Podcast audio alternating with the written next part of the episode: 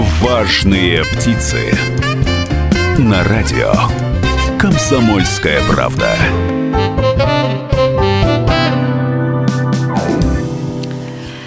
Это «Важные птицы». У микрофона Людмила Варакина. Приветствую всех, кто нас сейчас слушает на радио «Комсомольская правда» в Екатеринбурге 92,3 FM. Эм. А, может быть, вы слушаете нас в Тагиле 96,6 FM. Эм. Привет, мой родной любимый город. Ну и Серов 89,5 FM. Эм. Напоминаю, телефон прямого эфира 385 09 23 385-09-23, код города 343. Мы ждем ваших комментариев, ждем ваших э, вопросов. Ну или, может быть, вы захотите высказаться по теме нашего разговора, пообщаться с нашим гостем. А гость у нас сегодня непростой, гость у нас очень интересный. Это известный екатеринбургский ресторатор Андрей Семенов. Здравствуйте, Андрей допивает чай. Да, добрый день.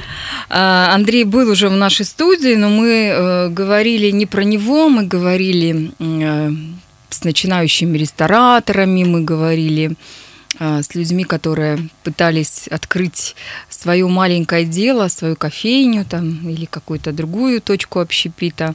И Андрей давал свои советы. Сегодня мы решили поговорить э, более глобально и более масштабно, не на примере какого-то конкретного бизнеса, какого-то конкретного стартапа, а поговорить на тему, которая волнует всех нас, потому что все мы, независимо от того, являемся ли мы владельцами какого-то бизнеса в сфере общепита, или мы являемся теми людьми, которые приходят в рестораны, в кафе, предприятия там, быстрого обслуживания. В общем, мы все с вами едим, мы любим есть.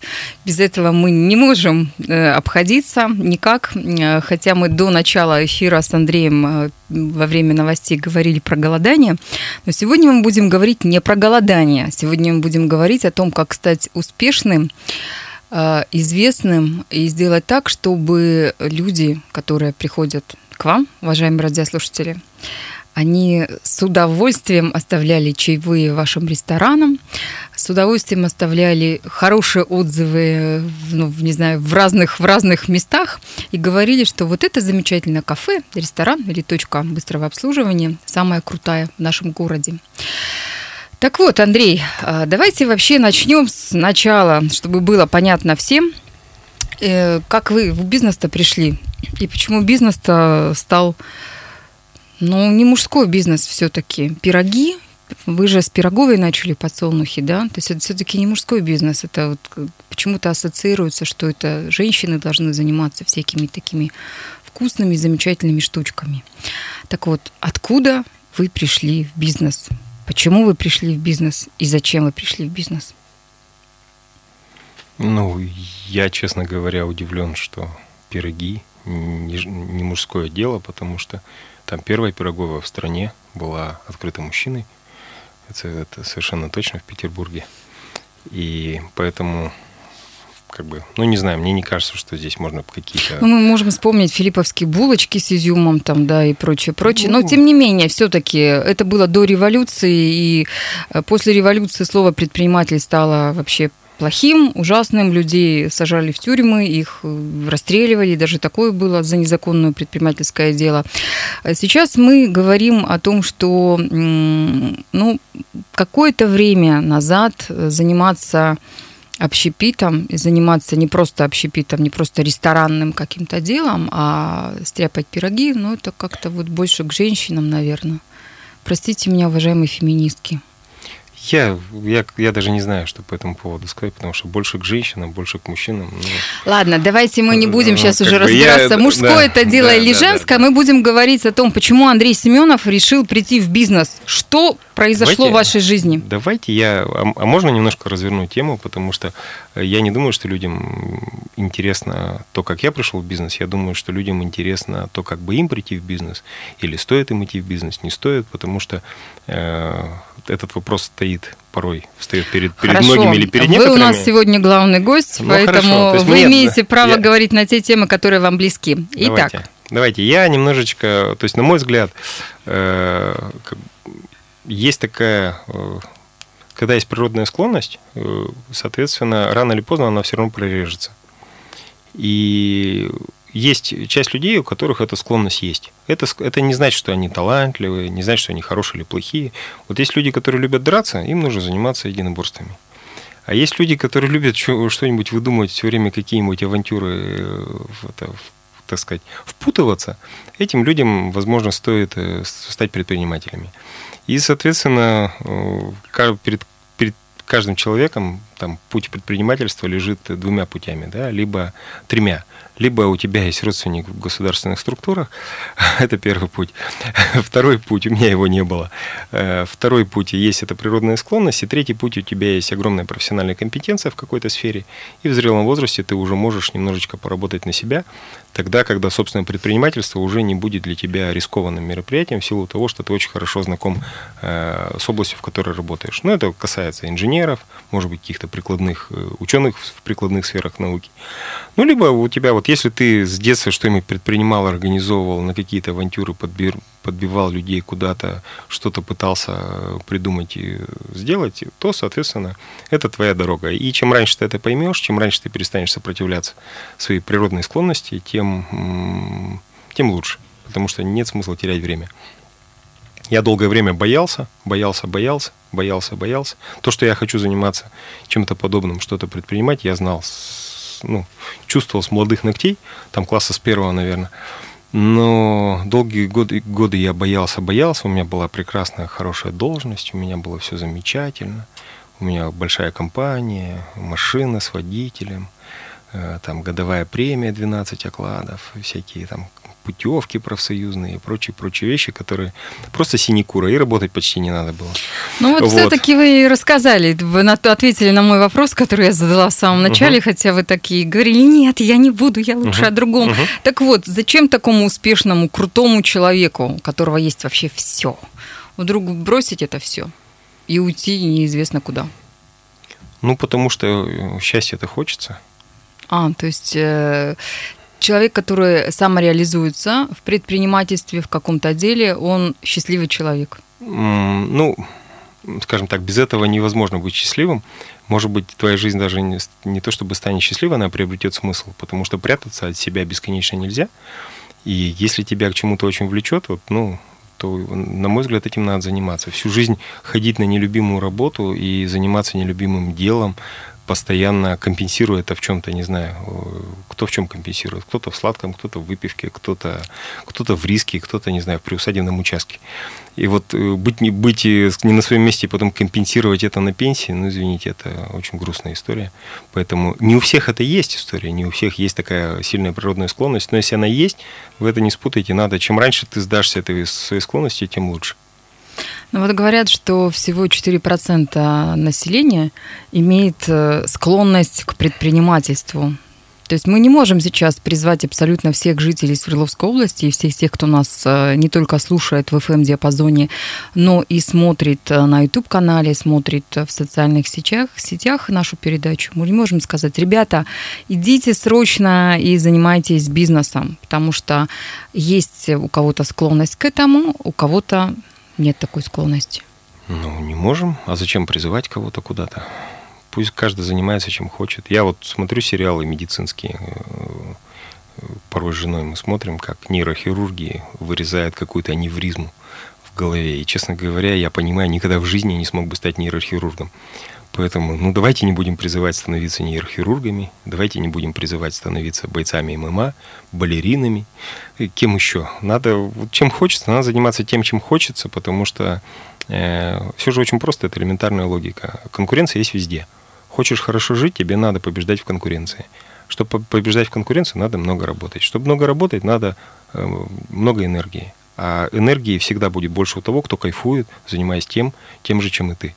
Если ты не кайфуешь, ты не сможешь победить в конкуренции, не сможешь быть по-настоящему хорош. Ну, либо тебе надо стать полным социопатом, психопатом каким-то, черпать энергию с каких-то других темных источников. Если хочешь нормальной жизни, ты должен, у тебя энергии э, будет больше всего на том пути, который тебе доставляет удовольствие. Если ты на другом пути, то ты просто проиграешь конкуренцию. У нас в студии счастливый человек, ресторатор Андрей Семенов. Э, мы вернемся буквально через одну минуту. Не переключайте канал. Реклама на радио «Комсомольская правда». Важные птицы. На радио «Комсомольская правда».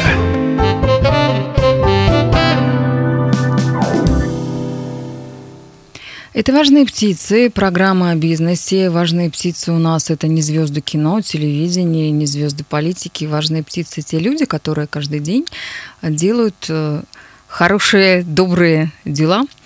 Э, благодаря этим важным птицам, независимо от того, крупный это бизнес, средний бизнес, э, маленький или, может быть, вообще микробизнес, так вот, благодаря вам, уважаемые важные птицы, мы можем э, надевать красивую одежду, мы можем э, есть вкусную еду, мы можем ездить на автомобилях замечательных, жить в красивых домах и вообще много чего делать, потому что товары, услуги, какое-то производство, все это немыслимо без предпринимателей. Предприниматели, по сути, те люди, которые крутят этот мир. И один из этих крутящих мир людей – Сидит напротив меня в студии «Комсомольской правды» в Екатеринбурге. Это Андрей Семенов, известный екатеринбургский ресторатор. Но и не только ресторатор, очень увлеченный человек, человек, который пробует э, своими руками все, э, прежде чем это все э, продавать своим клиентам, своим покупателям, своим друзьям. Это человек, который э, пытается сделать всю свою работу очень качественно, очень круто. Наверное, поэтому он и считает себя, и называет себя счастливым человеком. Андрей, так вот, будучи э, таким очень крутым предпринимателем, прям, вернее, не предпринимателем, а топ-менеджером, очень крутым топ-менеджером, вы вдруг ушли в никуда. Ушли в никуда и стали заниматься предпринимательством. Эм, когда вдруг возникла идея кормить людей – Почему вы это стали делать? Потому что вы любите есть, поэтому отсюда возникла эта идея или откуда-то из другой стороны? Ну, для начала я думаю, надо добавить еще кое-что. Я никогда не занимался этим делом один, я всегда занимался с женой. Это к вопросу о женских, женском деле и о том, как все это получилось. То есть жена вас затащила в предпринимательство? Она не затащила меня в предпринимательство. У нас было общее, э, так сказать, общее желание, общее, э, общее стремление. А в ресторанные дела мы попали совершенно случайно. Я увидел объявление на дверях столовой, что она сдается в аренду. И мы решили взять ее в аренду – и я не, не уходил в никуда, потому что как раз моя жена все запускала, все начинала. Э, мы, конечно, делали все вместе, но непосредственно на передовой была она, э, вот, а я помогал, чем мог.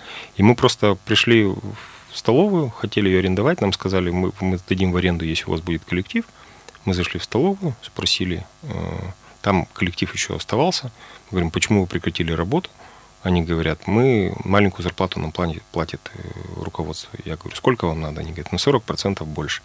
Я ничего не понимаю. Я сказал, хорошо, я буду вам платить на 40% больше. Будете со мной работать? Они говорят, да. Я пошел снова, говорю, все, у меня есть коллектив.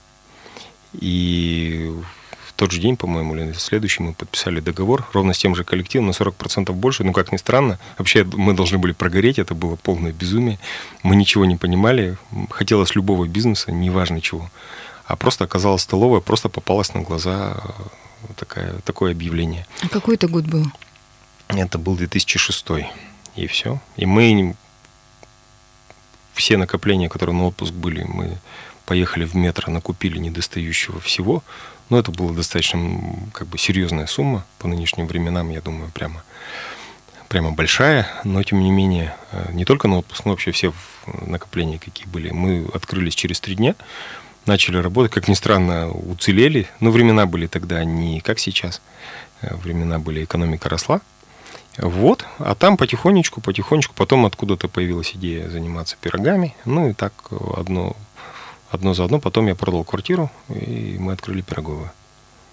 То есть получается, что вы не ходили в банки, вы не просили ни у кого никаких суд, вы не искали поддержки со стороны государства, вы взяли свои собственные деньги, деньги на отпуск, э, пожертвовали квартирой и стали заниматься предпринимательством. Слушайте, вообще вокруг этой темы э, денег на старт очень много мифов и вообще очень странно. Забудьте раз и навсегда про любые банки.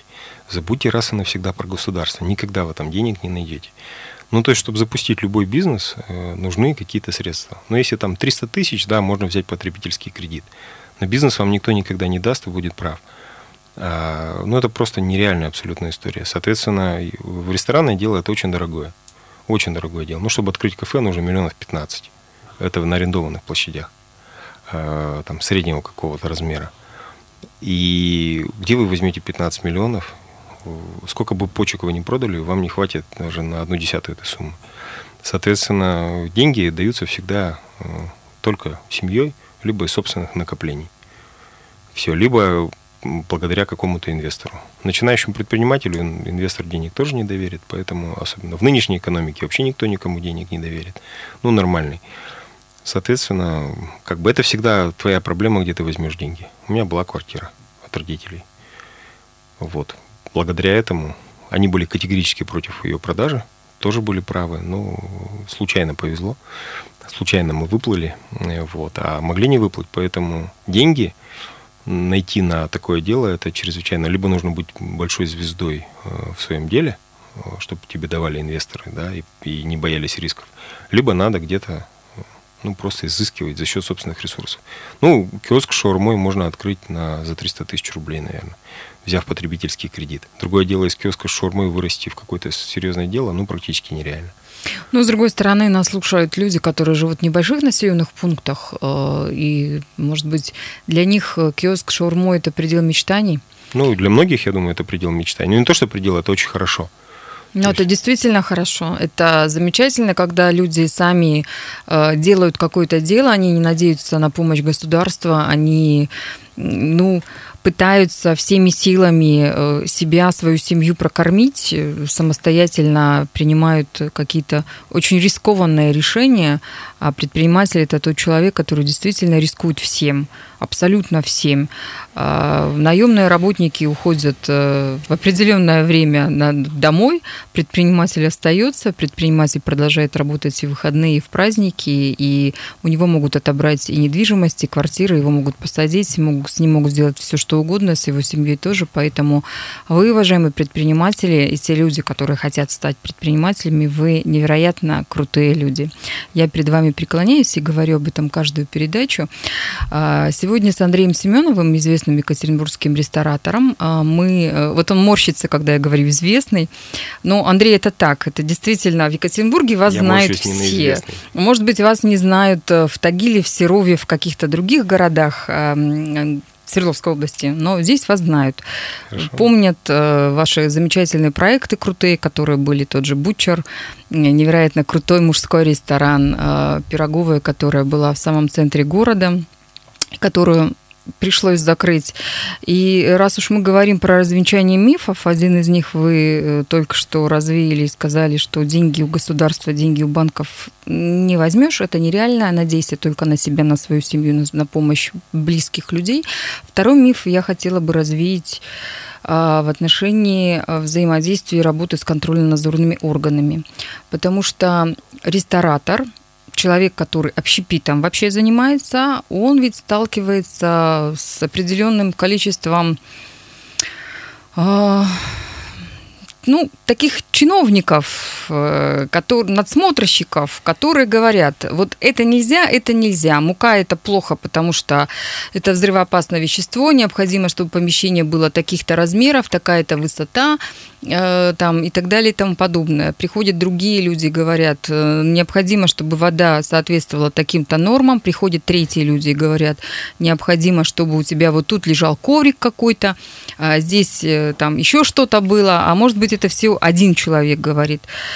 И вы выдержали испытание, можно сказать, а может быть наоборот не выдержали испытание взаимодействия с этими людьми страшными после того, как вам в одно из ваших заведение пришла Лена Летучая. И сказала, ой, тут все плохо, плохо, плохо, плохо. И следом за этой Леной Летучей пришли другие люди, которые опечатали, закрыли, оштрафовали. И что было дальше?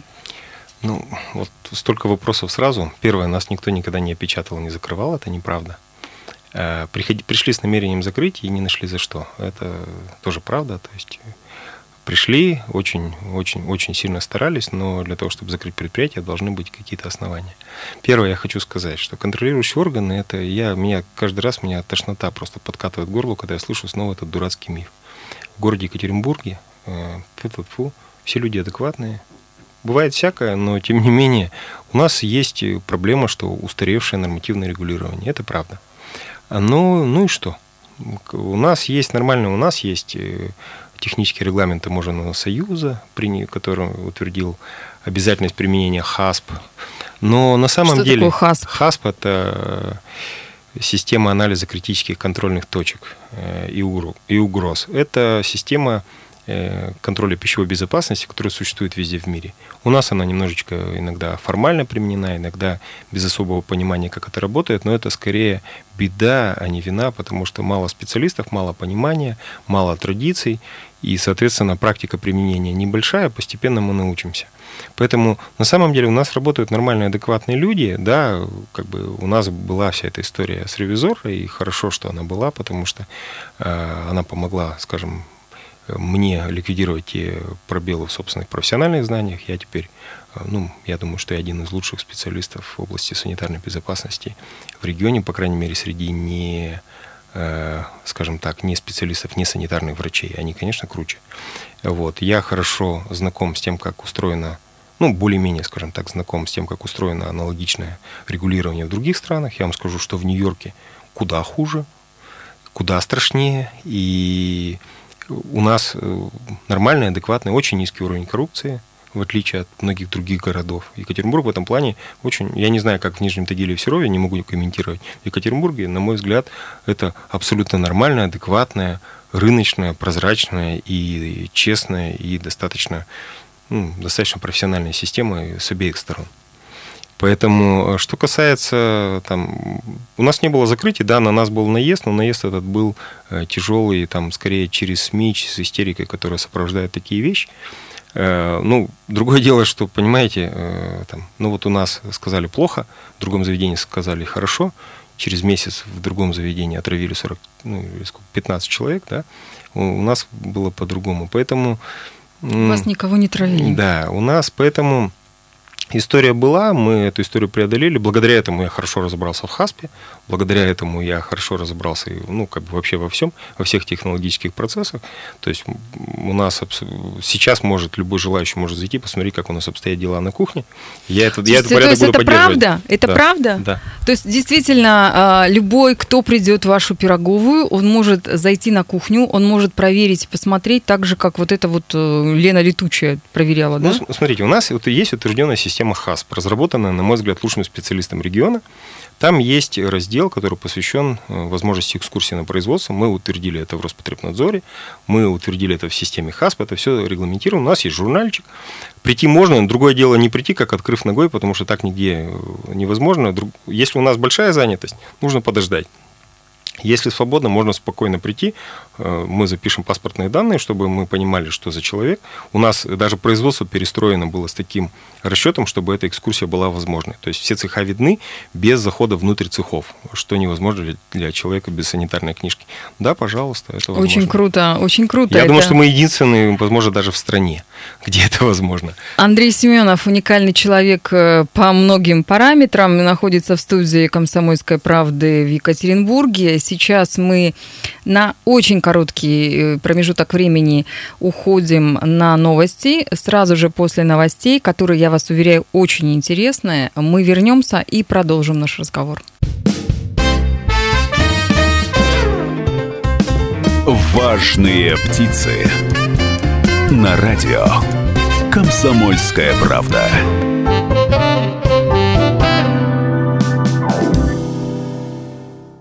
Напоминаю, телефоны прямого эфира 385-09-23, 385-09-23. Наш звукооператор Антон Байчук танцует, предвкушая, предвкушая ваши звонки.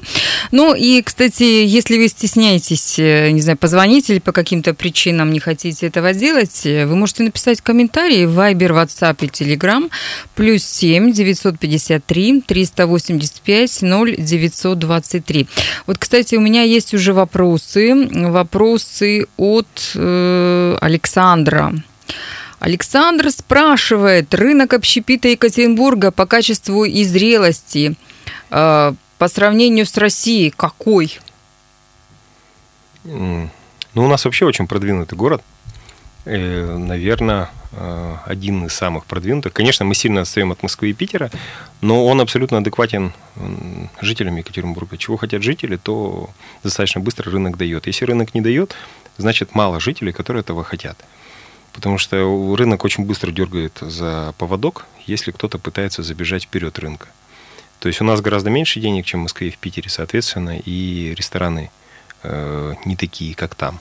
Мы немножечко отстаем от юга России, потому что там лучше, ну, в некоторых аспектах, в мясе, например, там, да, ну, просто потому что у нас нет хорошего мяса и нет хороших продуктов. Поэтому у нас... Да у нас и масло сливочное не купишь хорошее. Ну, масло сливочное можно купить хорошее, как минимум два места знаю. Новозеландское. Новозеландское продаю я, да, можно купить у меня, а скажем, хорошее деревенское можно купить на любом из рынков, оно другое, оно такое же классное. Да, фермерское, прекрасное масло. Вопрос из Екатеринбурга. Спрашивают, почему плохо решены вопросы питания в бизнес-центрах? Ну, это звучит как повестка дня на партсобрании, честно говоря, плохо решены вопросы. Ну, видимо, наболело человеку. Нет, дело в том, что все, все упирается в экономику. Я в столовские времена мы открывали разные буфеты, и все упирается в одну простую вещь. Экономика не сходится просто. Люди хотят есть за 80 рублей, но я утрирую немножко, но не сильно. Хотят за 80 рублей, но чтобы было вкусно. При этом э, уровень зарплат людей не растет, а уровень доходов располагаемых падает пятый год, но при этом все эти пять лет э, продукты растут. И стоимость продуктов – это основная статья расходов э, там, в ресторанном бизнесе. За это время они выросли, ну, не знаю, процентов на 50, мне кажется, за последние 5 лет. А зарплата за это время не выросла, поэтому а упала. Соответственно, чтобы окупаться, чтобы было хорошо, чтобы было качественно, дешево, ну, экономика не сходится. Должны быть какие-то решения системные самим руководством центров организованные. Но опять, если не сходится экономика, то, значит, расходы на питание будут включены в арендную плату, и тогда они не получат арендаторов, а офисных центров у нас чуть больше, чем арен... нужно, э, может быть, городу, да, потому что проекты с длинным инвестиционным циклом и строительным. Поэтому, ну, таковы объективные, таковы объективные условия экономики. Дальше будет хуже. Как все печально. Андрей, а ведь у вас же тоже были два чудесных проекта, которые вы вынуждены были закрыть. Э, тот же Бучер, да, крутейший, вообще крутейший мужской ресторан, где были раки, где было угу. невероятное количество сортов пива, где было шикарное мясо. Я вот тоже ела, помню, угу. да. Угу. У вас э, была еще одна пироговая, та самая пироговая в центре города, в которой была Лена Летучая. Вы Нет. тоже закрыли Нет, это? это не так. Не так? Нет. Но там она, же она нет. была не там. Там где, там, где была, прекрасно работает. И, и именно туда можно прийти, пройти по тем самым плиткам на полу плитки, которые помнят Лену Летучую. Да. Очень романтично. Да. Но, а... тем не менее, вопрос-то в другом. Вопрос угу. в том, что э, у нас э, цены, как вы говорили, растут, зарплата не растет, и предприниматели, которые занимаются ресторанным делом, э, вопросами общепита, они испытывают определенные сложности. В том же Екатеринбурге куча ресторанов закрылась, причем известных, э, классных, э, с разными ценниками, и с очень высокими, и со средними, и с небольшими. Причина, причина, почему закрывается, почему люди перестали ходить в рестораны. Вот одна из известных рестораторов мне вот недавно буквально говорила, что причем она пользуется безумной популярностью, у нее там необычная кухня в известнейших торговых центрах Екатеринбурга у нее есть рестораны, и вот э, по ее словам, э, публика, которая к ней ходит, сейчас немножко странная. То есть, если приходит, например, семья, то папа с мамой пьют чай, ребенок ест еду. Родители не заказывают себе еду. А приходит компания солидных мужчин, которые раньше заказывали себе хоть что-то, даже тот же бизнес-ланч, сейчас они заказывают себе чай и пьют просто чай. Так вот, почему люди перестали э, тратить деньги на рестораны? Почему люди, они что, стали меньше есть или они стали экономить и есть у себя дома? Ну, каждый же из нас знает ответ по собственным расходам, правда? Поэтому все, все очень просто. То есть часть ресторанов закрылась, потому что они стали не нужны рынку. Зато огромное количество открылось. Э, рынок приспосабливается, открываются более доступные форматы. Вместо пирогов э, становится популярной пицца, потому что у пиццы ниже себестоимости и выше цена. И легче ее готовить, и меньше всяких технических нюансов. Э, и поэтому рынок приспосабливается, это нормальный процесс. Это примерно как вот раньше влезал в джинсы, сейчас не влезаешь. Точно так же вот сейчас ресторанный рынок не влезает в джинсы. То есть он слишком большой для этих штанов. Ну, значит, рынку надо немного сдуться. Люди меньше тратят на еду вне дома, потому что это не столь обязательно. Мы переходим в привычный русский режим. Русские не любят жить, мы любим выживать. Выживать мы умеем, штопать носки, покупать недорогие валенки, гнать самогонку – печь дома хлеб и так далее. Это привычный русский, так сказать, такой исторический сюжет. И мы с облегчением выдыхаем, что можно вернуться к этому сюжету. Не ходить по этим несчастным ресторанам, а сидеть дома, а, штопать носки, а, делать квашеную капусту на зиму и скапывать свою делянку. Это тот, э, тот сюжет, который пробивается, к которому мы постепенно идем. В рестораны ходят меньше, потому что просто меньше свободный бюджет, и так как в рестораны ходит систематически процентов 5 населения – Систематически это чаще, чем раз в полгода. Или хотя бы раз в полгода. Соответственно, они стали, раньше ходили раз в месяц, стали ходить раз в 4 месяца. Раньше ходили, может быть, или ходят каждый месяц, но пьют этот чай.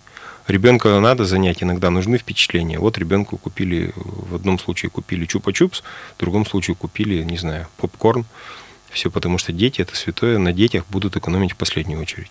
Хотя на глазах детский спрос тоже перестраивается в сторону там Вместо новой одежды одежды на Авито, вместо новых колясочек колясочки на Авито, ну и так далее.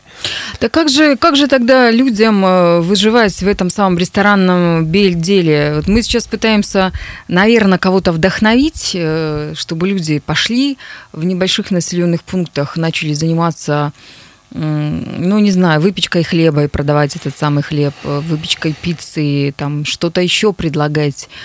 И вы говорите, все так плохо, все ужасно. Ну, люди же едят всегда, люди будут есть всегда. Независимо от того, э, хочется, не хочется, угу. голодаешь, не голодаешь, в любом случае ты вынужден поесть, чтобы свою энергию подкрепить. Э, и тело, и мозги, и все остальное. Э, и людей очень много приезжает в разные территории. Они не могут у себя дома, потому что дом у них за тысячи километров находится. Им нужно где-то пообедать, поужинать, позавтракать.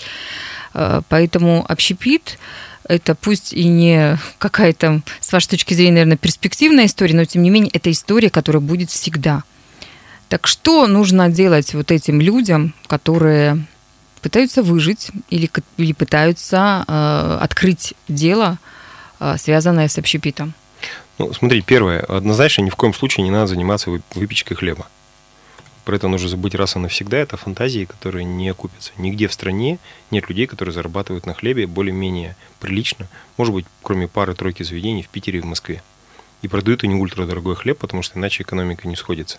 Невозможно конкурировать э, с крупными хлебокомбинатами, у которых низкая себестоимость и колоссальные объемы выпуска и отработанные технологии. У нас в России хлеб это, это не вкусная вещь, это вещь повседневная, бытовая, и мы привыкли, что он невероятно дешевый не, ну не знаю, где еще в мире есть такой дешевый хлеб. И у нас хлебокомбинаты. Попробуйте сами машину сделать уровня Тойоты да, в гараже. Это то же самое, что делать хлеб. Поэтому это надо раз и навсегда забыть. Хорошо, про хлеб если мы хочется, забыли. Что тогда нужно если делать? Если хочется, если очень хочется, э, то прекрасно, стритфуд, простые какие-то. Стритфуд, вот шаурма, прекрасное, прекрасное начинание. Вкусной шаурмы я по-прежнему не могу найти той, который, ну, уровня, который я, Слушайте, я ел в некоторых других а местах может, пельмени? Мира. Мы же все-таки на Урале живем. Смотрите, придумывать какую-то кон- концепцию, то есть сейчас что надо открывать? Низкая себестоимость, э- низкая себестоимость продуктовая, это какие продукты у нас сюда? Это везде, где есть тесто. Бургеры почему так популярны? Потому что они очень дешевые, на них легко зарабатывать. Пицца почему? Потому что она очень дешевая. В пицце в два раза почти, ну, полтора раза больше теста, чем в пироге, но об этом никто не догадывается. И практически нет начинки, а вся начинка очень дешевая по сравнению там, с мясом, например, к чему мы привыкли. То есть э, любая пицца стоит, то есть любая пицца стоит столько же, сколько у нас пирог с семгой, например, самый дорогой пирог. Да, любая пицца, если вы на килограмм пересчитаете, будет стоить столько же, а себестоимость ниже. Пицца, пельмени, да, пельмени хороший вариант. И вот любые вещи, где есть, где есть тесто, сэндвичи, ну сэндвичи в России не очень идут, поэтому, наверное, не посоветовал бы. Вот, пожалуйста, стритфуд, киоски, что-то такое, куда не надо много денег вкладывать, это прекрасный вариант. Другое дело, научитесь, пожалуйста, делать это вкусно в условиях интернета это вполне реально. К сожалению, пока это вкусно, чисто, не вытирая запотевшую лысину рукой, как в одном известном заведении шаурмы в центре города, как я видел. А потом этой же рукой заворачиваем мне шаурму. Вот чтобы таких вещей не было, научитесь и делайте дешевые вещи. А, уважаемые предприниматели, уважаемые радиослушатели, все те, кто нас сейчас смотрит или слушает, а, я думаю, что этот посыл от Андрея э, Семенова, ресторатора из Екатеринбурга, будет понятен. Занимайтесь тем делом, которое вам нравится, занимайтесь тем делом, которое у вас получается больше всего, и будете счастливы. Ну а самое главное, научитесь делать вкусно, шаурма ли это, пельмени ли это, или это другое совершенно дело, не связанное с общепитом. Делайте вкусно, делайте качественно. Ну и, как всегда, э, я говорю в конце нашей передачи, развивайте бизнес Свердловской области и слушайте радио «Комсомольская правда». Важные птицы.